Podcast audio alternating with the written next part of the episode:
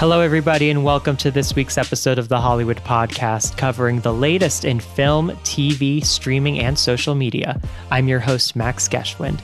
Stay tuned for today's episode.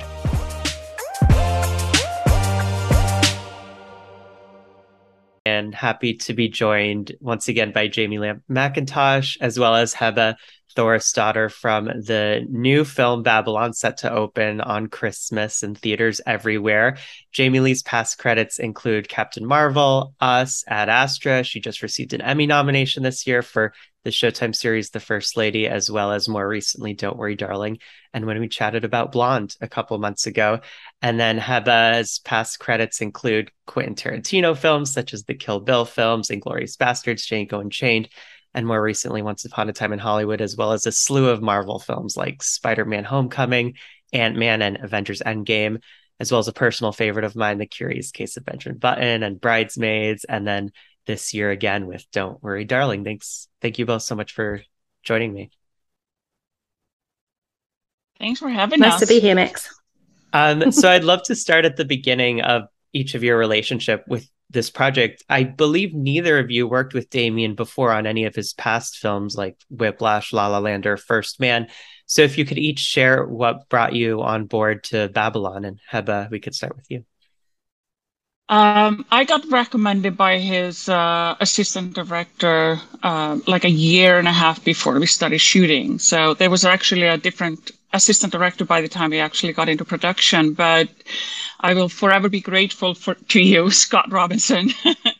um, but yeah, so he suggested me. I had actually worked with a producer before and so it just uh, all kind of came together and um, we had our first meeting and we agreed that it definitely should be gritty dirty sweaty and so you know that that that was it and jaime leigh for you um, i actually have no idea how um, damien got my name but i would like to know if anybody knows um, but it I'll was take the credit. Um, yeah, yeah, Heba. Heba did it. It was totally Heba.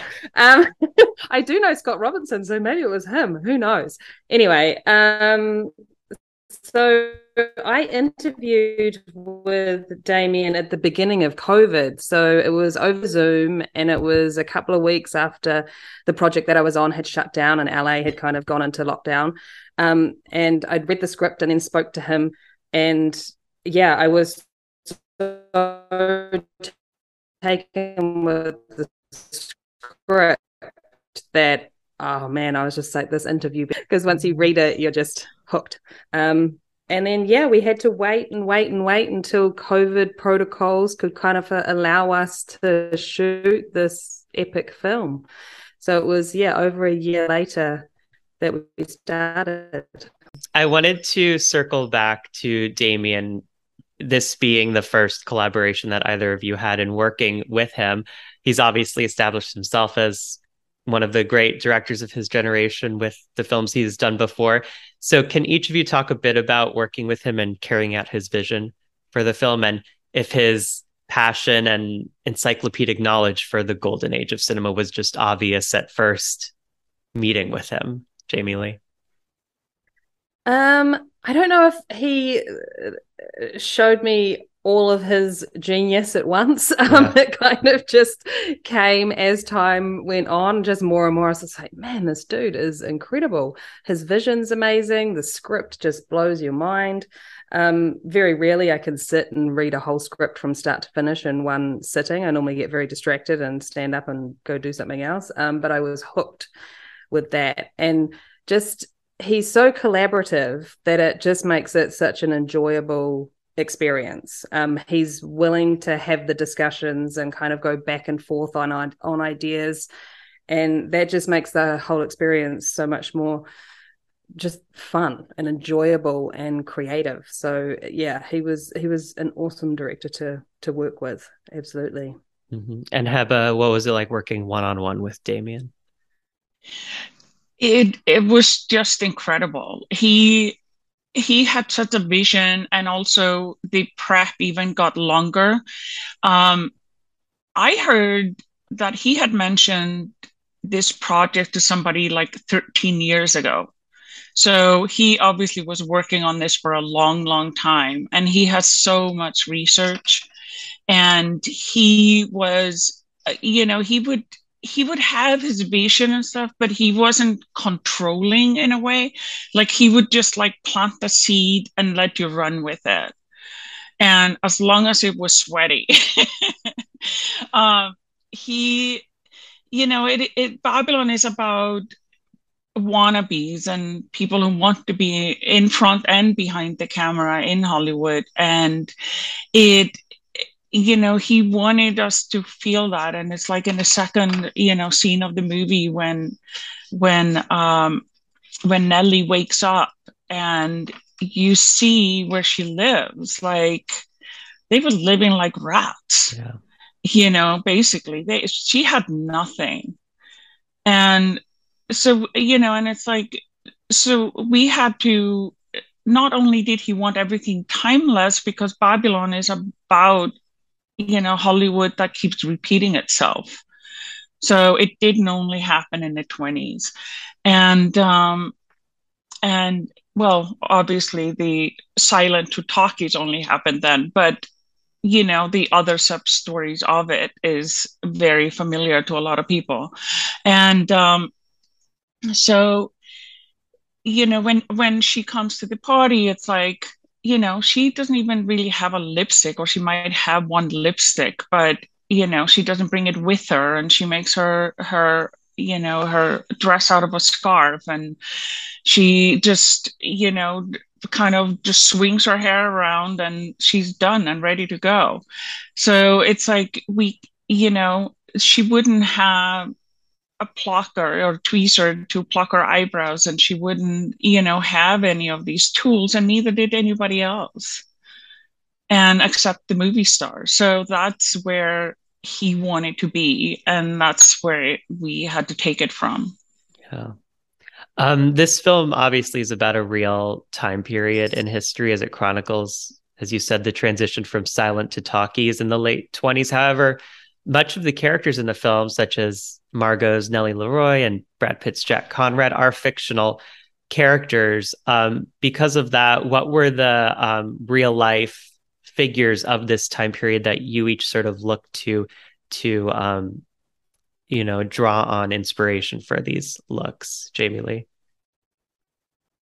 Um, I think for Clara Bow's kind of wildness that she had with her hair, she was a um, great inspiration for me. Um, there was, I don't know, there were just so many. It was everything from not necessarily people who were working in front of the camera, but just trying to find every type of reference we could dig deep into to find that wasn't so cliche. Not not you know the looks that you haven't seen every other time on a 1920s recreation film. So it was not just scratching the surface of reference but really diving as deep as we could into it. Um but yeah there there is so much reference to go off and damien gave us huge amounts of links for um, silent films and documentaries and images and it was i mean I, I don't think I've ever looked at so much reference in my life.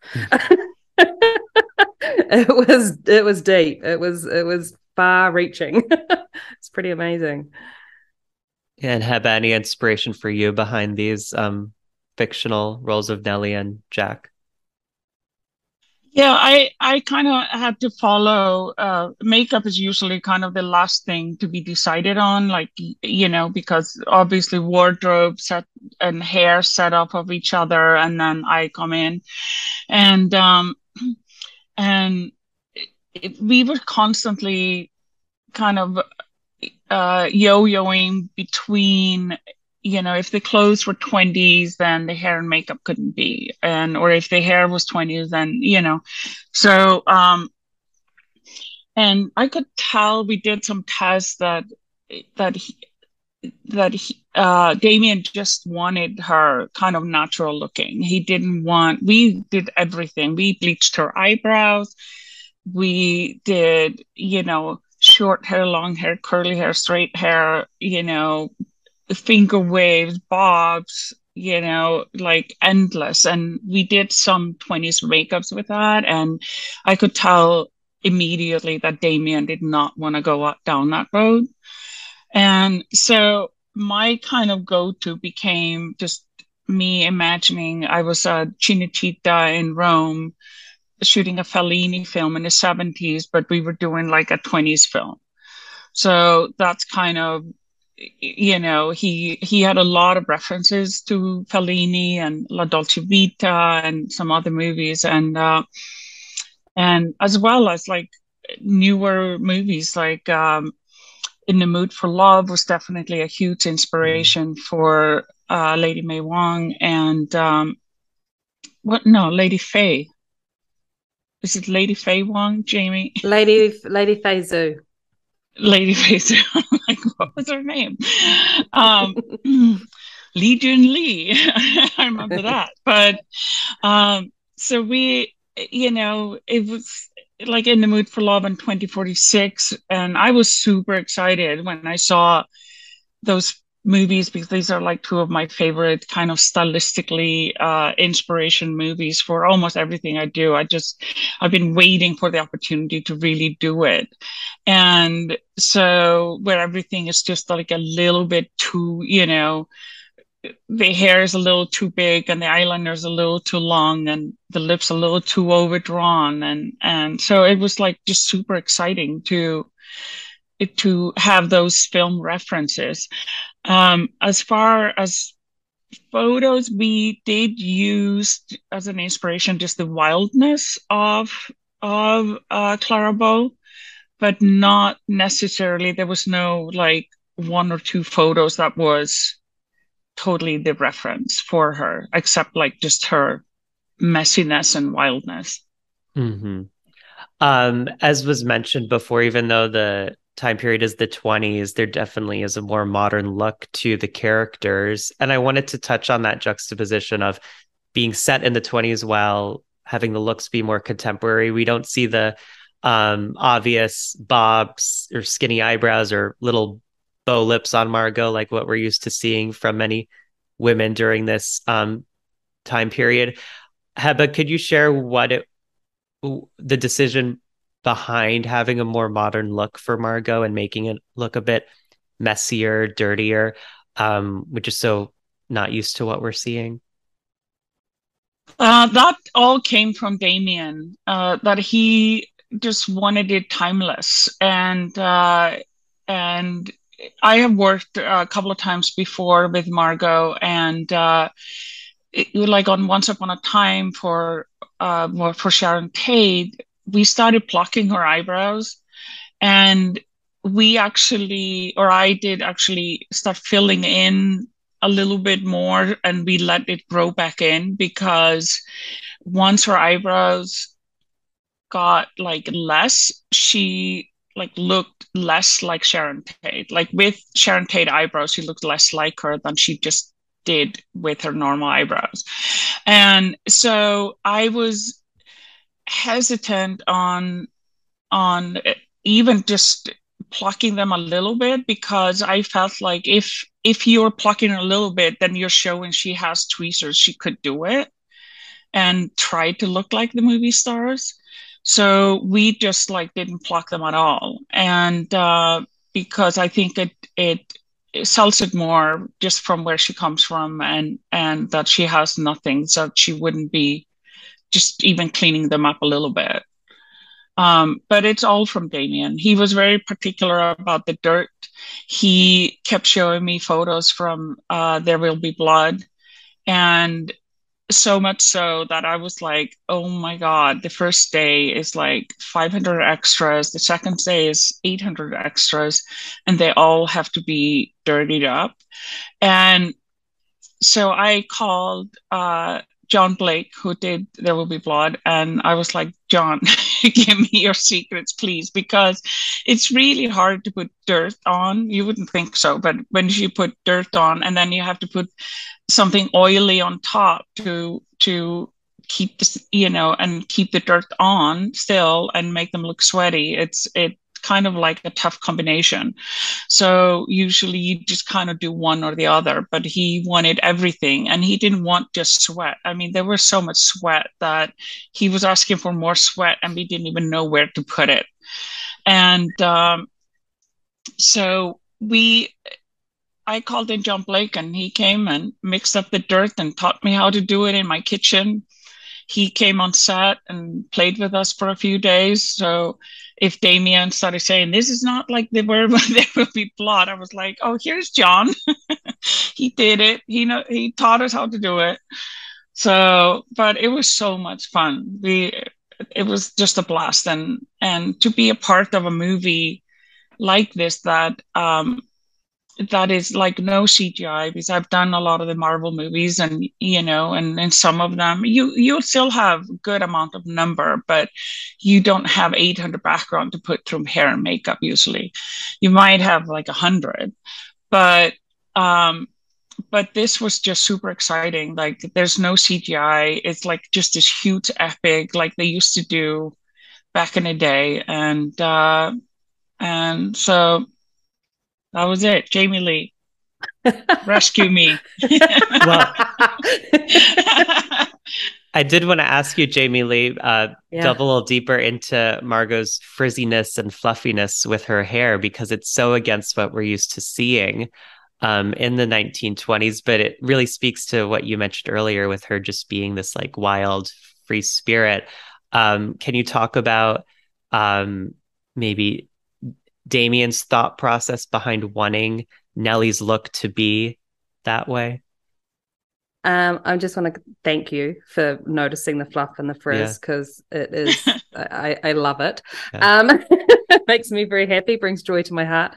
Um, yeah, I think, well, it, it kind of started with Damien giving me the picture of the entire film. And as Heba said, like trying to keep it timeless and staying away from the cliche looks and we had like some key characters throughout that we could kind of hit those really um well-known period looks with and then there were characters that it was just like no we're going in the opposite direction. And i think for a contemporary audience to be watching something that's set in the 20s they need to kind of you, you want them to relate to them a little more. And the 20s can be so like rigid and structured and um almost the hairstyles can look a little unflattering or dowdy type of thing. And if if if you're somebody uh, now watching that you may not think oh i wish my hair was like that or she looks super cool. Um, so we went in that other direction of doing the timeless and it took a while to find margot's look. We knew what hair color we wanted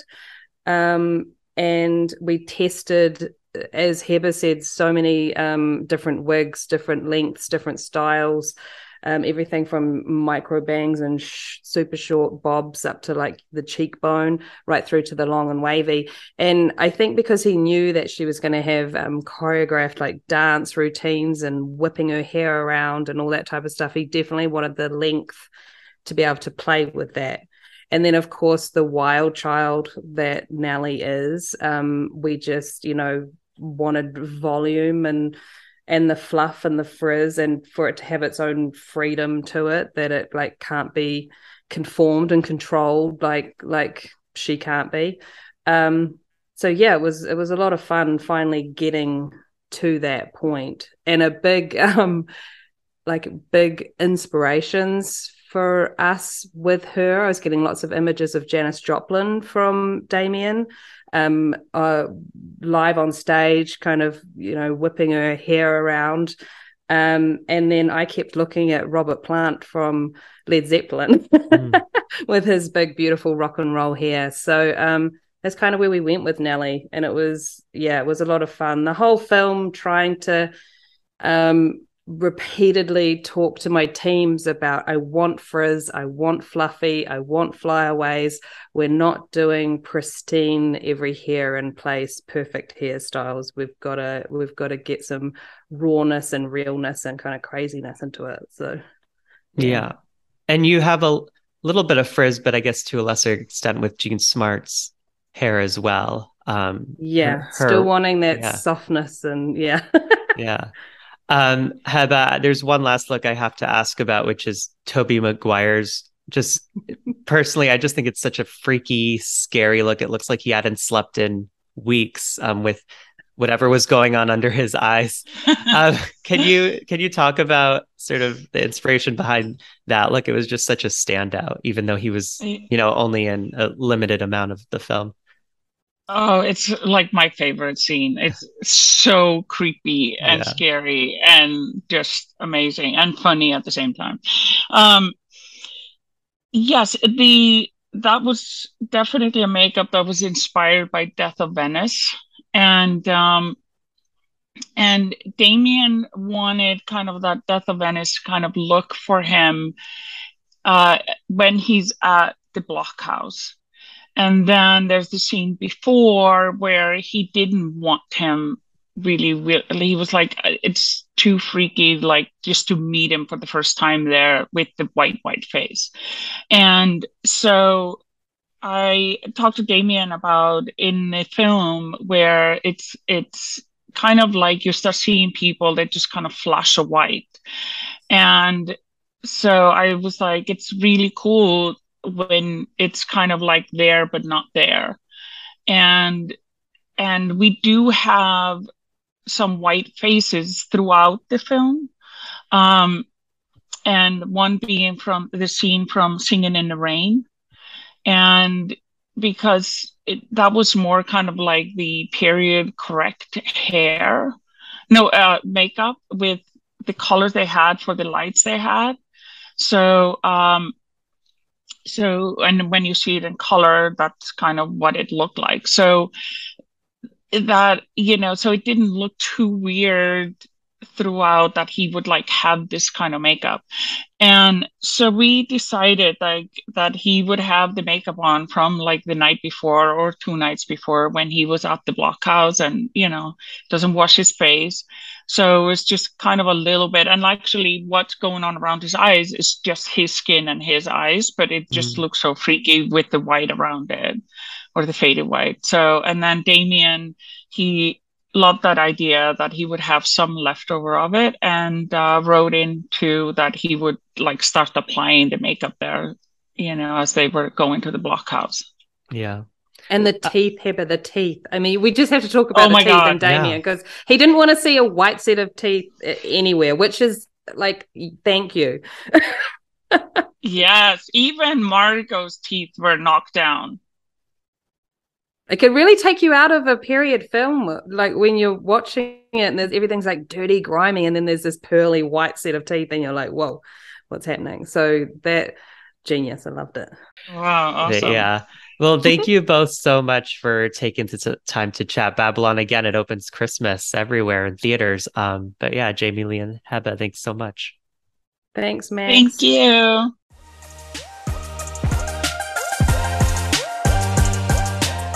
Thanks so much for tuning in.